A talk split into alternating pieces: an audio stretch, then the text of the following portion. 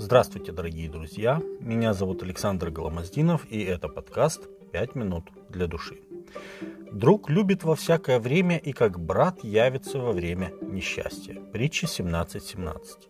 Эти слова Соломона по смыслу совпадают с известной поговоркой «друг познается в беде». К сожалению, не все люди, кого мы называем друзьями, соответствуют этому определению.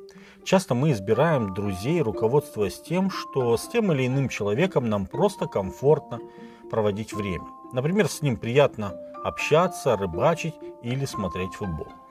Но действительно ли удобство в общении – это тот основной, а порой и единственный принцип для избрания друзей? Предлагаю вам посмотреть на самый яркий пример дружбы, описанный в Библии. Это отношения Иисуса и его учеников. Об Иисусе сказано, что Он не вверял себя людям, пусть даже и уверовавшим в Него, так как Он знал всех. Евангелие Иоанна, 2 глава, 23 текст. В то же время своим ученикам Он говорит «Вы – друзья мои». Иоанна 15, 14.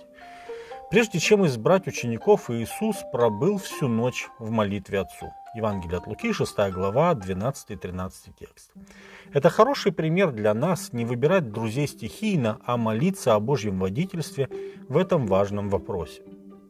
Иисус говорит ученикам, «Вы, друзья мои, если исполняете то, что я заповедую вам». Евангелие от Иоанна, 15 глава, 14 текст. Сам Иисус исполнял волю Отца, а это значит, что и действия, и слова, и мысли Его были подчинены той же Божьей воле, к подчинению которой Он призывал учеников.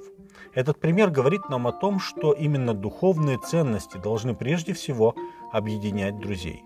Правда, Иисус иногда проводил время с грешниками и даже обедал в их домах, Евангелие от Луки, 7 глава, 34 текст, но он общался с ними не просто, чтобы хорошо провести время, а чтобы завоевать их для Царствия Божия, как, например, мытаря Закея. Но он не посвящал этим людям большую часть времени. Каждый раз он возвращался к ученикам, и они почти всегда были вместе. Дружба Иисуса – это не игра в одни ворота, как принято сегодня говорить. Он также доверял ученикам и открывал им свое сердце. Иисус говорит им, «Я назвал вас друзьями, потому что сказал вам все, что слышал от Отца моего». Евангелие от Иоанна 15, 15.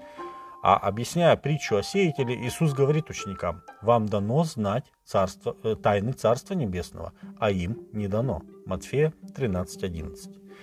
В шестой главе Евангелия от Иоанна описывается и испытание этой дружбы. Когда другие христовые ученики слушали слова Иисуса в синагоге в Капернауме, они не смогли принять, что Иисус – это хлеб жизни, сшедший с небес. Они сказали, какие странные слова, и оставили его. Тогда Иисус обращается к двенадцати. «Не хотите ли и вы отойти?» На что Петр сказал, «Господи, куда нам идти? У Тебя глаголы вечной жизни, и мы уверовали и познали, что Ты Христос Божий». Евангелие от Иоанна, 6 глава, с 30 по 69 текст. И последнее, но, наверное, самое важное. Настоящий друг не жалеет даже своей жизни ради друга. Иисус сказал, нет больше той любви, как если кто положит душу свою за друзей своих. Евангелие от Иоанна 15, 13.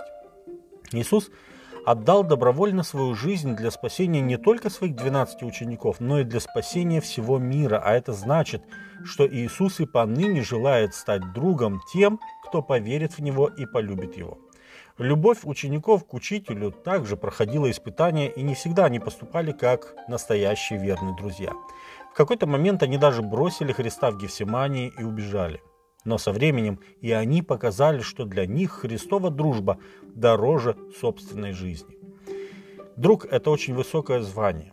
Если вы нашли такого человека в жизни, вы обогатились. Если же еще нет, то знайте, Иисус Христос всегда готов дружить с теми, кто обращается от грехов и избирает жизнь по Божьей воле.